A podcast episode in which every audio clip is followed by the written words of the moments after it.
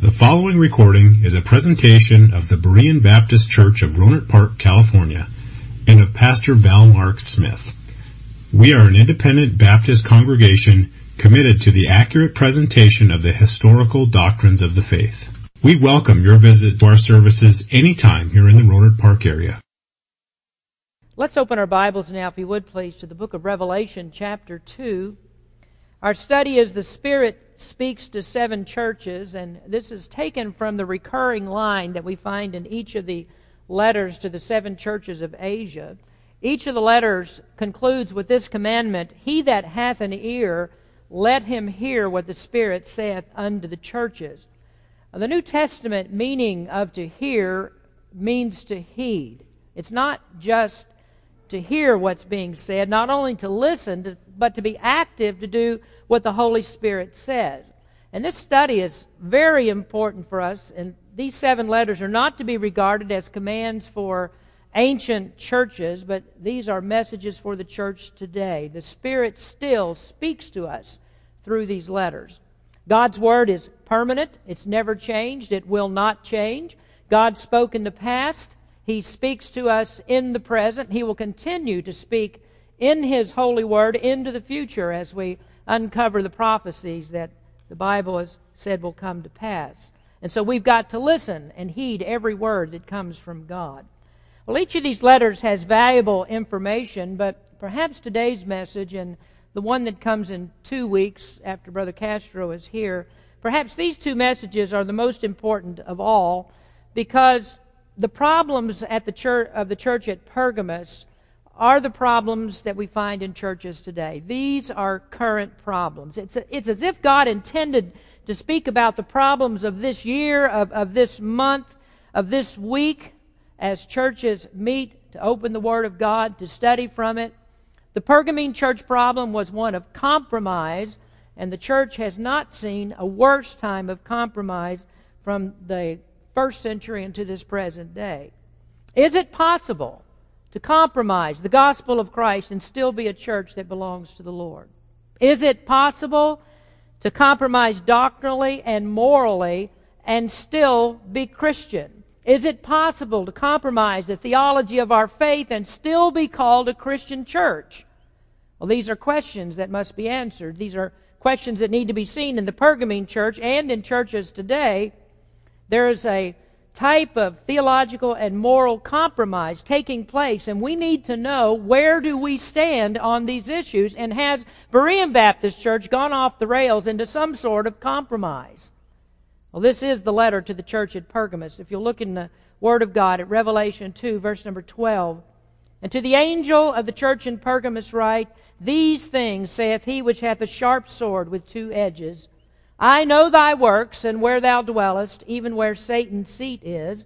And thou holdest fast my name, and hast not denied my faith, even in those days wherein Antipas was my faithful martyr, who was slain among you, where Satan dwelleth. But I have a few things against thee, because thou hast there them that hold the doctrine of Balaam, who taught Balak to cast a stumbling block before the children of Israel, to eat things sacrificed unto idols, and to commit fornication. So hast thou also them that hold the doctrine of the Nicolaitans, which thing I hate.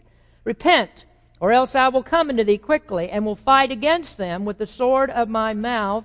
He that hath an ear, let him hear what the Spirit saith unto the churches.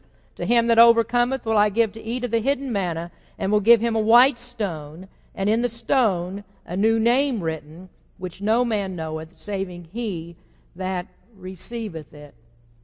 Before I even start my message today, I've got I've just got to warn you. Maybe this is stuff or things that should be said at a later time, not on a Sunday morning. But I think that the Word of God is appropriate to be preached anywhere at any time.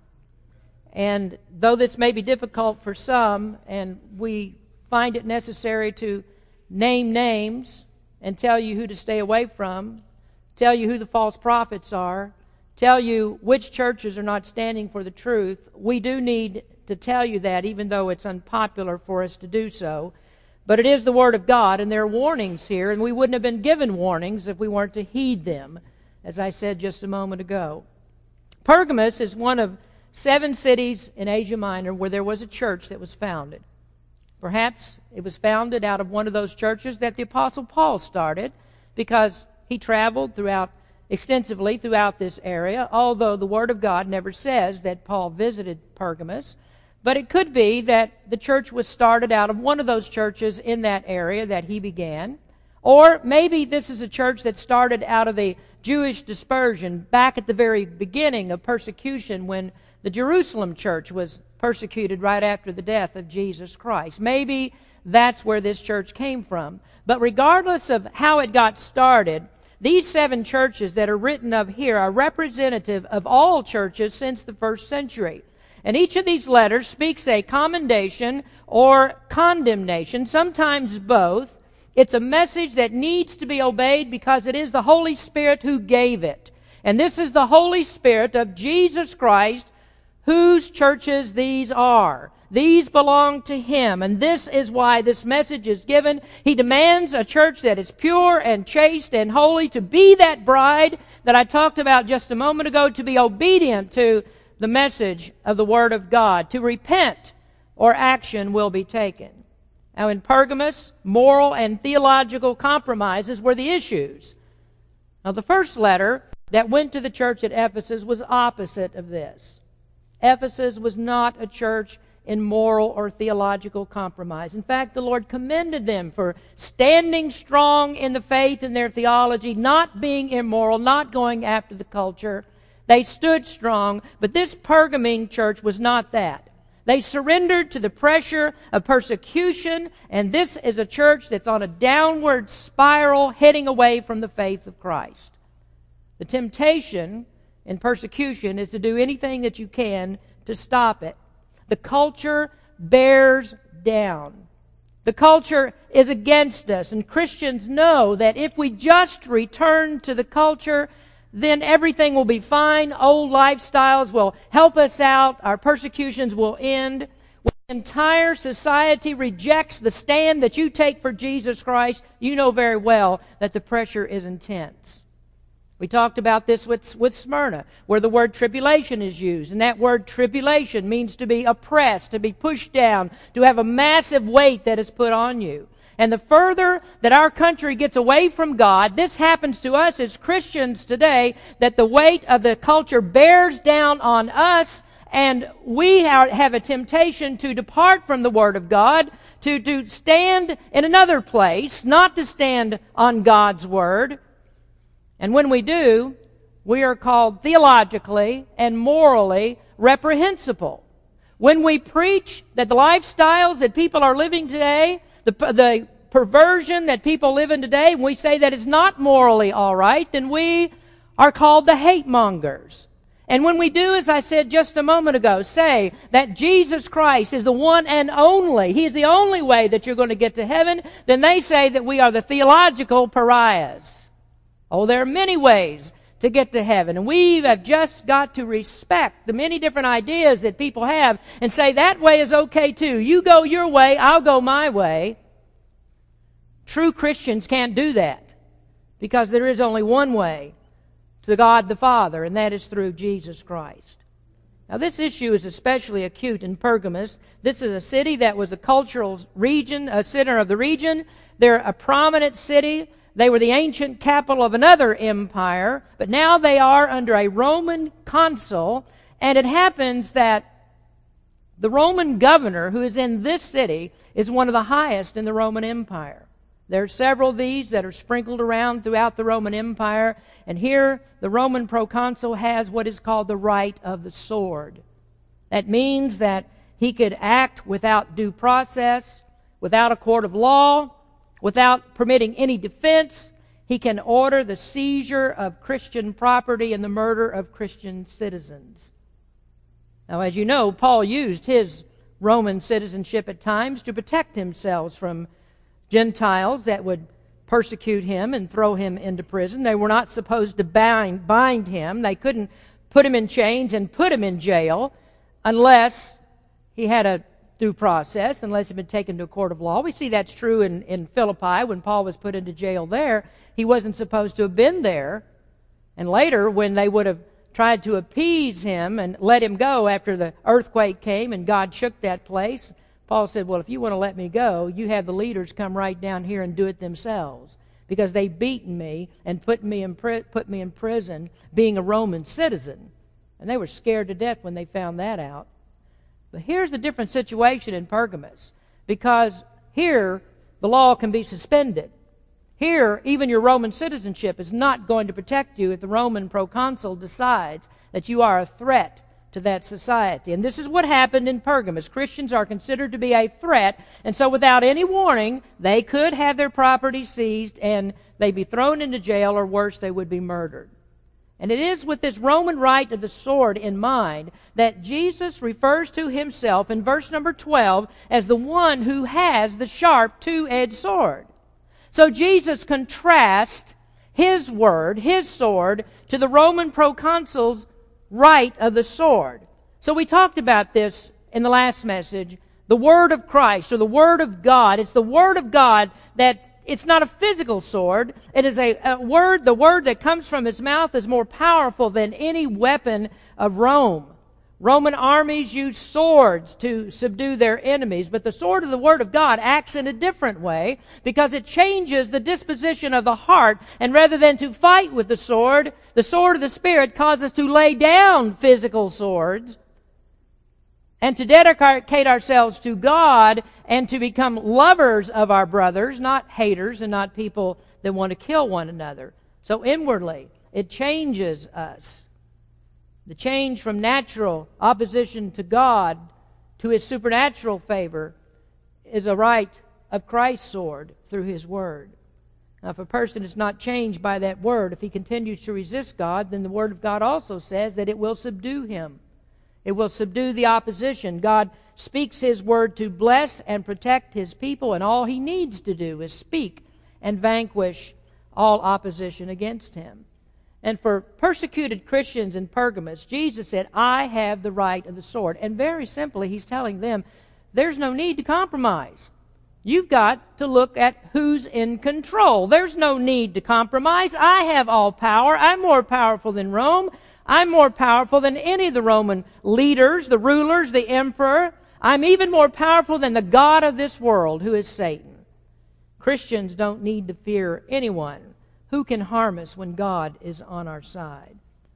But unfortunately, lack of faith, fear of reprisals, caused the Pergamene Christians to, to compromise.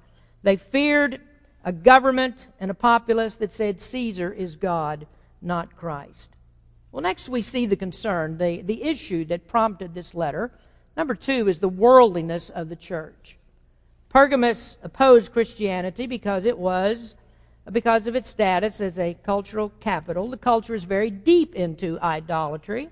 Unlike the Smyrna church, where Jewish opposition was the main problem, where it was intense, Pergamus is a little bit different because here the opposition is mainly from the Gentiles, mainly from those pagan Gentiles, Greeks and Romans and barbarians. I find, that, find this kind of interesting. I wanted to explain the term barbarians. You see that sometimes in the scripture where Paul used that word, barbarians. And I wanted to explain that. Uh, it's kind of interesting. These cities where, where the seven churches were located, along with Corinth and Athens, uh, these were all cities that were a part of Alexander the Great's empire. At one time, all of this area was controlled by Alexander the Great. This is really the heart of his empire. The Greeks considered that all non Greeks were barbarians. And so they called Romans barbarians. Whenever you see Paul mentioning barbarians to people in Corinth or in Galatia, the reference is mainly to Romans. And in Pergamus, the opposition is Greeks and Romans and whatever else that you wanted to call a barbarian. Just about everybody that you can imagine stood against Christians in that city. In this city, there was a temple that was built to worship Zeus stood high upon an outcropping of rock about 800 feet above the city. It looked like a throne. To the Pergamenes, it was the throne of the gods. And this may be the reference in verse number 13 to Satan's seat. As I mentioned before, seat is thronos in the Greek, which means a throne. And so this literally looked like a huge throne that stood out over the city. Satan is called the God of this world. He's been cast down to this world, so he's been thrown out of heaven, so he has no throne anywhere in the heavens. Even though he is a spiritual being, Satan has no throne in any place where God dwells, not in the heavens. So Satan has been cast down to this earth, and somewhere on this earth he has his throne. And apparently, here in ancient Pergamus was the place of Satan's throne. And that gives you an idea of the concentration of evil that was against these Christians. Where is Satan the strongest than in the place where he headquarters to dispatch his demons over the world? Today, there are areas of the world that are his strongholds. Rome is one of those places. Mecca is one of those places. I think Beijing is one wherever false religions like Islam and Hinduism and Buddhism and animism and atheism, wherever these things thrive, they thrive because Satan headquarters in those places. He stirs up all of that opposition to God. And sadly, when American Christians are attacked because of our morality and our theology, because it's different from what the rest of the world believes, when we are opposed to the government's agenda, then our government becomes a place of Satan's throne. It stands against us, against our morality and our theology. And today in America, we see our Supreme Court, our government offices working against Christian standards. Now, we need to nail down the two issues of compromise that caused Christ to write the letter to this church. Last week I said I've only got time to discuss one, and still today I've only got time to discuss one. We're going to go back and look again at this first cause, and then we'll take up the, the other one in a couple of weeks. But this first cause that we have in the text is the problem of idolatry. There's a problem of idolatry. Now, I remind you of the first two commandments in God's holy law. These are the ones that head the list, and they are about idolatry. God said, You shall have no other gods before me. And he said, You shall not make an image of anything to serve, to bow, to bow down to, to worship as God. Now, if you have a problem with idolatry, then you violate the top two commandments in God's law. True Christians have nothing to do with idolatry. True Christianity must not compromise on this issue of idolatry. But in Pergamus, idolatry is synonymous with a culture. This is their culture. The city lived and breathed idolatry. This is their common life, and nobody could miss it.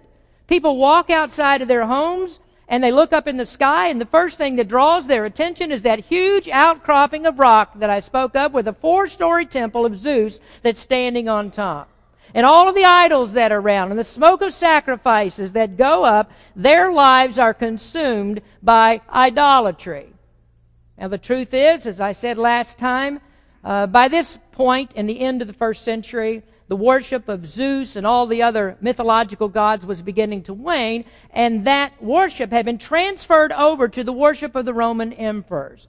So, in effect, these temples and the outcropping of rock and all the things that they see and see uh, these things that they see in their city are reminders that Caesar is Lord. The test of the loyalty of the empire is not to believe that Zeus is God. Well, the test of loyalty is do you believe that Caesar is Lord? To deny that is to be branded a traitor. To deny that is to be thrown in prison or worse, to be killed. So Christians in Pergamus were subject to that every day of their lives, living in the midst of idolatry. So there was a group of people in the church. There was a faction in the church that was willing to compromise. Who is Lord? Well, they believe that's negotiable. We can negotiate this. Why not give Caesar what he wants? This is the attitude of the Nicolaitans, verse number 15. They wanted a way to serve Christ and Caesar at the same time. Why not bow to Caesar, just do this little thing, just this one little thing, and then we can go about our business. It was a theological compromise. They were willing to give up critical theology to end hostility and, hostility and save their skins. And today, this is one of the biggest issues that faces the Christian church. Can we give in a little bit here and a little bit there to remain popular with the culture? Can we just give in a little bit to them? Can we, can we diversify our doctrine enough that we can include those groups that do not believe that Jesus Christ is the only way of salvation. Can we do that? Can we still be Christian if we do this? Do this? The Nicolaitans maintain, well, yes, we can. Now, when you hear that churches need to be more ecumenical, this is essentially the bottom line of their appeal. Ecumenicism is a blending of diverse opinions so that doctrine does not divide us. This is the essence of what you find in books like the Purpose Driven Church and The Purpose Driven Life. Those are two books, two fad books that swept Christianity a few years ago. And there's so much bad theology there that I don't have time to address that today, maybe some other time. But we do know what happened to the pastor that wrote those two books and what happened to his church. There's a pastor that went into compromise and now participates in interfaith meetings with Muslims. And so it's gone beyond. Can we can we get along with other denominations that that uh, may not believe exactly like we do? Can we get along with them? It's gone beyond that. Now we're talking about wholesale rejection of Jesus Christ. Can we work with people who do not believe that Jesus Christ is God? Can we work with people who do not believe that Christ is the Jehovah of the Holy Scriptures? Well, let me take a few minutes to describe the issue. I want you to turn to 2 Corinthians chapter 6 and verse number 14. This is a very familiar passage to most of you. Uh, Baptists have often used this scripture to teach moral separation. And often preachers will read into this text the things that they want to see. That's called eisegesis. When we interpret Scripture as it's written and by what's intended, that's called exegesis. And if you're wondering which should we do, well, we should exegete the text, not eisegete the text. And ex- uh, eisegesis of 2 Corinthians 6 leads to legalistic, rule based Christianity. And I'm not going to argue about that part today. But this text is actually more about theological compromise than it is moral compromise, although it does contain both, and both are a problem. And we're going to talk about both sides of that before we get done with Pergamos. Well, the Corinthian church that Paul wrote to was much like Pergamos in the temptation to compromise with idolatry. So Paul wrote to them about this beginning in verse number 14. He says, Be ye not unequally yoked together with unbelievers. For what fellowship hath righteousness with unrighteousness? And what communion hath light with darkness? And what concord hath Christ with Belial? Or what part hath he that believeth with an infidel? And what agreement hath the temple of God with idols? For ye are the temple of the living God, as God hath said, I will dwell in them and walk in them, and I will be their God, and they shall be my people. Wherefore, come out from among them, and be ye separate, saith the Lord, and touch not the unclean thing, and I will receive you, and will be a father unto you, and ye shall be my sons and daughters, saith the Lord Almighty. God commands us to separate from those who worship idols. The Old Testament is filled with warnings against idolatry. That was one of the chief causes of Israel's ruin. Similarly, the New Testament warns that idolatry will destroy the truth of the gospel. Paul said there can be no agreement with the temple of God and the temple of idols. Now, that, that teaching is very straightforward. There is no wiggle room in this. Idolatry is out for Christians. We're to have nothing to do with it. Now, that separation means that we must divide from anyone who doesn't worship the one true living God of the Holy Bible. Now, I want you to pay attention and make, my, uh, make the distinctions with me of what we're going to talk about here. In this issue here, idolatry tells us to stay away from anyone who worships any other God.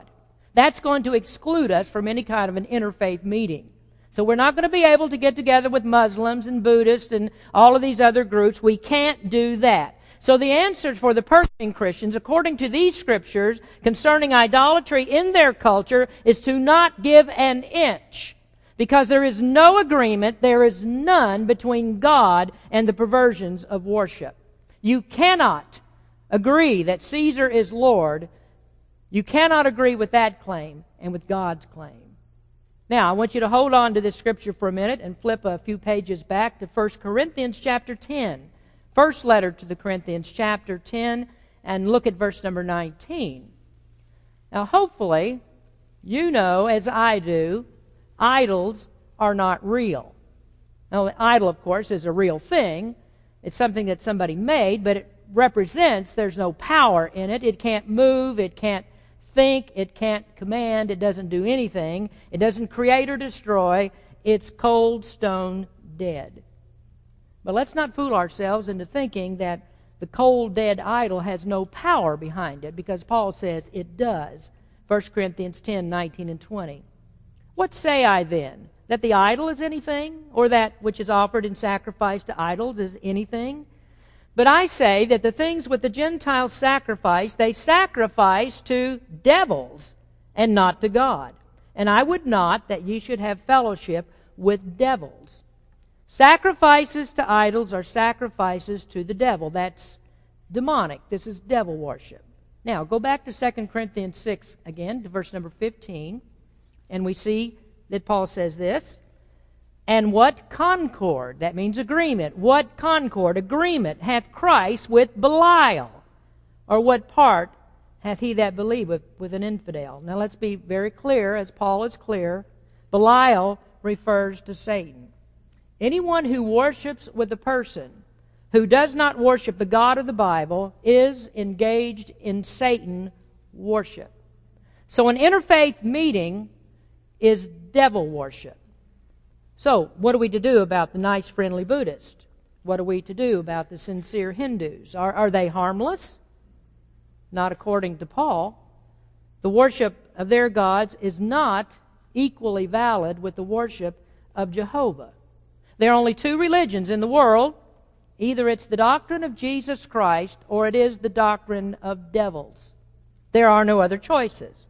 There's no, listen, there is no equality in religion. There's only one true religion. That's Christianity. And that's not bigotry, folks. That's the truth. And we're not interested in anything other than the truth. So, on the authority of the Scriptures, other religions are not equal with Christianity. Their gods are not gods. Now, Satan wants you to think they are. He likes nothing better than for you to put a bumper sticker on your car that says coexist, as if all is equal. But the proof that all religions are not equal is that Satan is cast out of heaven. And he has no place to sit but on a barren rock somewhere. But coexist. That's popular, isn't it? You see that everywhere. It's cultural, isn't it? That's the problem at Pergamos. Why can't Christians give into the culture and become a part of it? We can't because false religions are demonic. They're not just wrong, folks. They're worshiping devils. This is what the Apostle Paul says. Now, I can live with you. I can live with you if you believe something else. If you've got another opinion of this, I can live with you. I can go about my business. I can live peaceably with you, even if you disagree. Leave me alone, and I can live in peace. Leave me alone. I'll worship my God and I can live in peace with you. The world disagrees with us, though. We, we, we pray that we can live in peace. We pray that we can serve the true God and leave others alone to do what they do. But you know something? Those who preach tolerance are not happy to live with us. They tolerate everything but Christianity. And so evangelical Christians are not welcome in this culture, and this is the reason that many cultures have, or, or Christians rather, it's the reason that many Christians have decided to rejoin the culture. Because we just can't coexist on these terms unless we compromise with them. So they decide to rejoin. Cultural acceptance is better to them, to them than God's acceptance.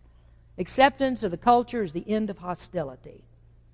Now, the position of Christ and the apostles is not to compromise with idolatry in any form.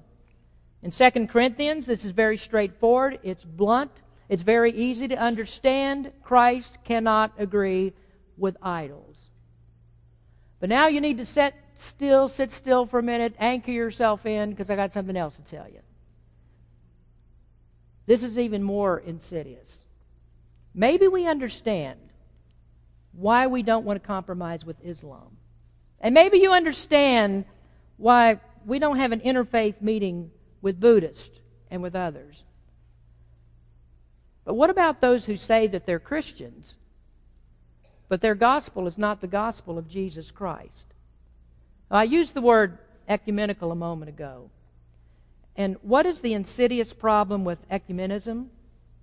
Well, a simple definition of ecumenism is Christian unity. That sounds great, doesn't it? Christian unity. Let's just get all Christians together.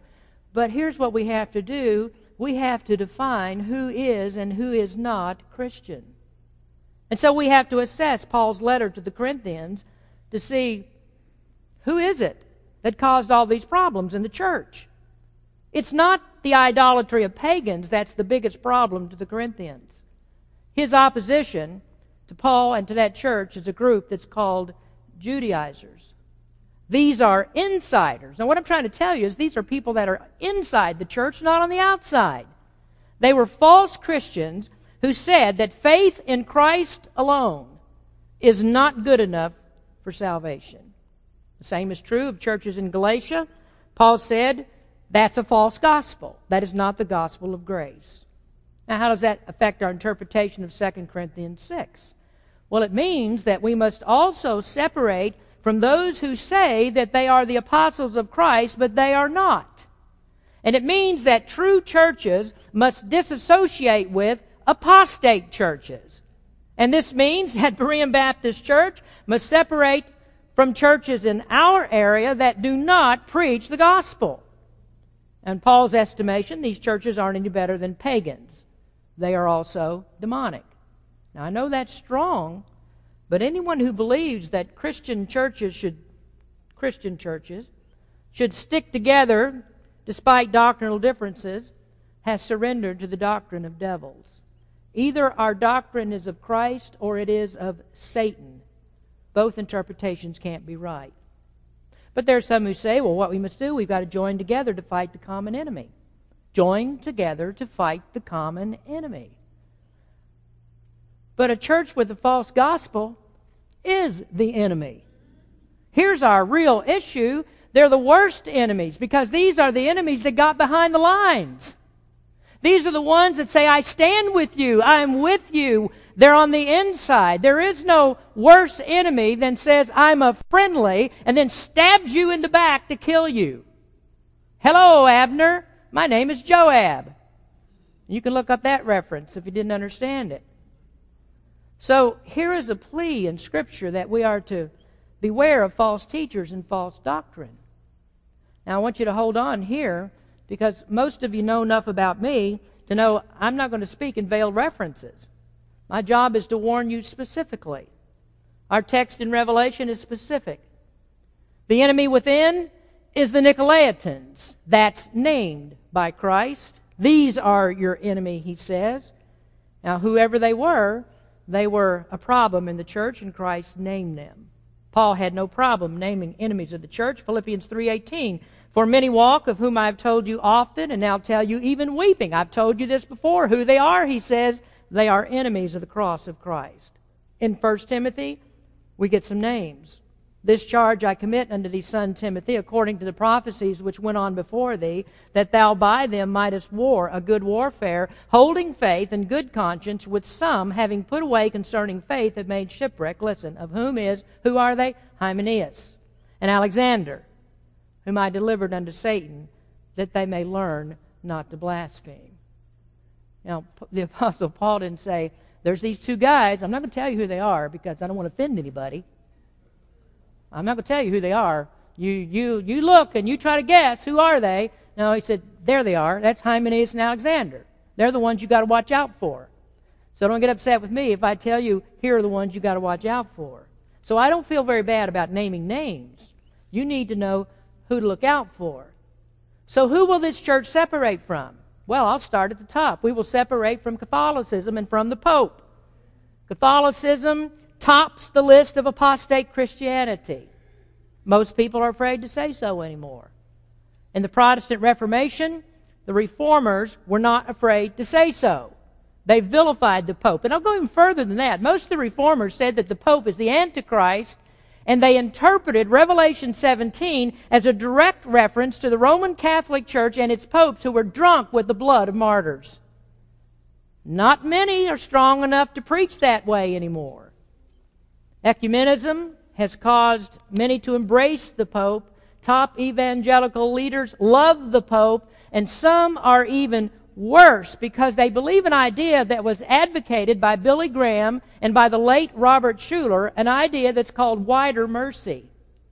I don't know if you know what that means or not, but wider mercy means that it's possible for a person to be saved and to go to heaven without ever having heard of Jesus Christ and believe in Him. We will separate from that. Here's the bottom line of our view of Catholicism we will evangelize them, we will not join them. Some years ago, we had an elderly couple that uh, attended church here. On one week, they would go to the Catholic church right over here, a few blocks away. The next week, they would come here. Until one Sunday, I preached about the heresies of Roman Catholicism. Now, they no longer come here. And uh, they learned very quickly that our doctrine has no affinity with the doctrine of Roman Catholicism. You got to choose one or the other because both are not Christian. Now, there are others that are also very bad. Should we join Jehovah Witnesses and Mormons? Well, no, that goes without saying. They're not Christians in any way, shape, or form. Nobody that denies Jesus is the Christ, who denies his testimony of being eternal Jehovah God, nobody who denies Jesus Christ as fully man and fully God is a Christian. And that's not to say that we think that Roman Catholics are Christians. If, if a Roman Catholic believes salvation by grace through faith alone in Jesus Christ alone, he's saved. And I'll say that about anybody. If this is what you believe, salvation is in Jesus Christ and in Him alone, through faith alone, by the grace of God alone, then you are saved. I don't care what you call yourself. But I'll also tell you this, that if a Roman Catholic says that faith alone in Christ alone is the way that he's saved, he will be excommunicated from his church. Because the official Roman Catholic Catechism says anybody who believes that a man is justified by faith alone is cursed. How do we disagree with Catholicism? We disagree on the gospel. And there is no greater disagreement than the gospel. Now let me go on. What, what group is the fastest growing among Christian groups today? Well, the answer to that question is the worldwide leader, spurred through a massive broadcasting system, is the Word of Faith movement. This is the doctrine of Joel Osteen, of Joyce Meyer, Kenneth Copeland, Creflo Dollar, T.D. Jakes, TBN, Trinity Broadcasting Network, and others, better known as the Health, Wealth, and Prosperity Gospel. That is not the gospel of Jesus Christ. That is satanic. It's the doctrine of devils. We will not accept the doctrines of Pentecostalism. Pentecostalism denies faith in Christ alone. It's a works based religion that includes shenanigans like speaking in tongues and barking like dogs and holy laughter, slaying in the spirit. It is a false gospel. We reject them as teachers of a false gospel. It is the doctrine of demons.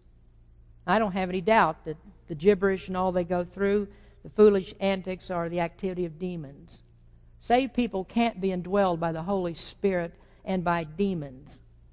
Oh, Pentecostalism and charismania are doctrines of the devil, and the Berean Baptist Church will have none of that. We will not associate with it. We'll not associate with those who teach extreme forms of Arminianism and Pelagianism. You say, well, who are they? Well, these would be people in the Church of Christ. They would be Nazarenes, other groups that claim they came out of a restoration movement of the 19th century. Nazarenes are not from that group, but they are extreme Arminians. And I could go on, but I think that you get the picture. So you might wonder who does the Berean Baptist Church fellowship with? Who, who, who do you associate with?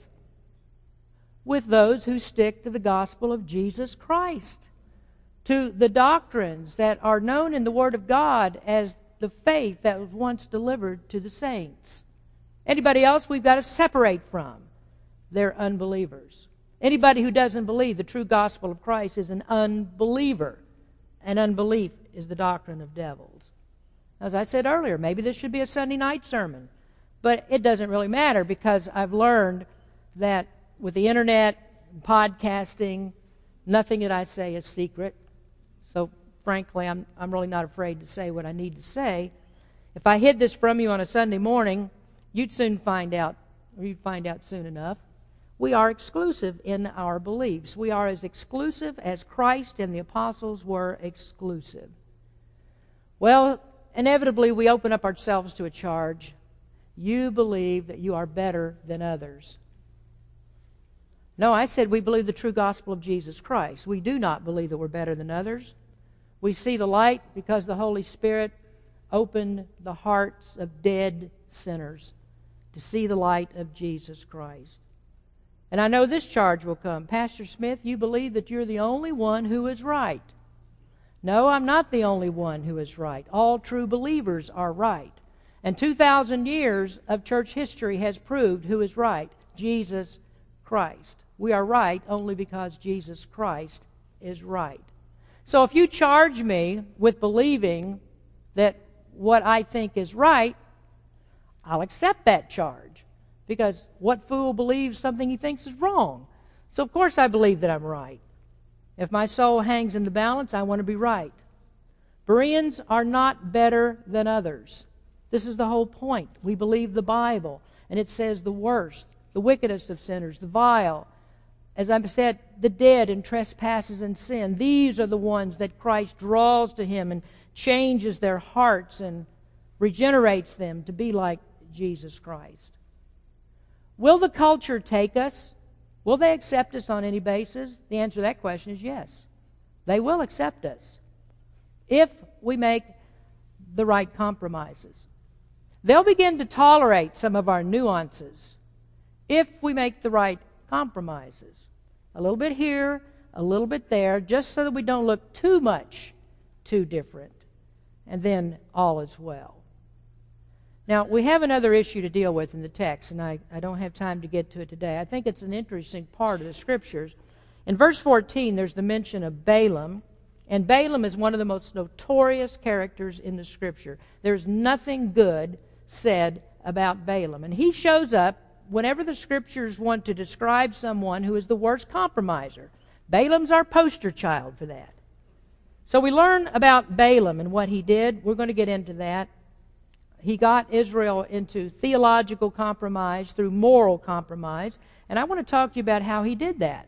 What, what method did he use? What happens to a church that follows the doctrine of Balaam? Pergamos did. And that's the source of the Spirit's rebuke. Now, let me close the message today with just a word about Berean Baptist. Before I left the church services a few weeks ago, there was one of our members who, who commented that something that I said stood out.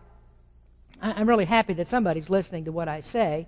And uh, she said, you, you said something that, that really stuck with me. And this woman said, uh, You said the seven churches were good and bad. And you said these seven churches represent churches in all ages. ages. And she said, It struck me that we're one of the good churches. And that's what we're going to find out in this study. Well, I surely hope that's what we find out in this study. Berean Baptist Church, by the grace of God, is one of the good guys. Now, a lot of other people say we're the good guys too, but they're using a much different criteria than we do. This is the reason we don't compromise morally or theologically. We want to be one of seven churches that God says, You are what I intended my church to be. You are the martyrs. You are the faithful witnesses of my word. You will not give in, even though it makes you horribly unpopular with the culture. And folks, that's, that to me is what it's all about. I, I want to be popular with God and popular with angels and popular with just men made perfect in heaven. And if I'm popular there, I don't care what happens here. Doesn't matter what happens here. And that's what I want for you to please God and glorify Him and Jesus Christ alone. And we'll do that only as we are true to the gospel of Christ. He that hath an ear, let him hear what the Spirit saith to the churches. Let's pray. Our Heavenly Father, we thank you, Lord, for salvation. As we preach the Word of God today, we know, Lord, that I don't stand here, neither does anyone sit here, because we're better than a thousand or ten thousand, a hundred thousand people that are on the outside of this church who never cared to even step a foot in the door to see what goes on here. We're not better than anybody that's out there. We only know what we know because in your mercy, your love, and your grace, that you opened our eyes to the gospel of Jesus Christ. And what we are is only because of you. By the grace of God, we are what we are. And we thank you, Lord, for the truth of the gospel.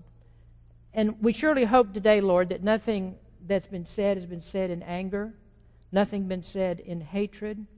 We only tell the truth because we want people to see that, to have their eyes open, and not to go the way that they are and continue that way. Because we know, just as Jesus said, there is a broad way that leads to destruction. There are many people that are on it. People are dying every day and going to hell, and they need to be warned to get off of that path. Get off the path of the doctrine of demons and get on the path of the Lord Jesus Christ. That the only way, the way and the truth and the light that takes us into the everlasting kingdom of God. Help us to preach the gospel of Christ and stand strong on it no matter what opposition we have. In Jesus' name we pray. Amen. Thank you for listening to this presentation of the Berean Baptist Church of Rohnert Park, California. If you would like further information about our church, please feel free to call us at area code 707-584-7275 or write to us at Berean Baptist Church, 6298 Country Club Drive, Rohnert Park, California, 94928. Additionally, you may visit us on the World Wide Web at www.bbaptist.org.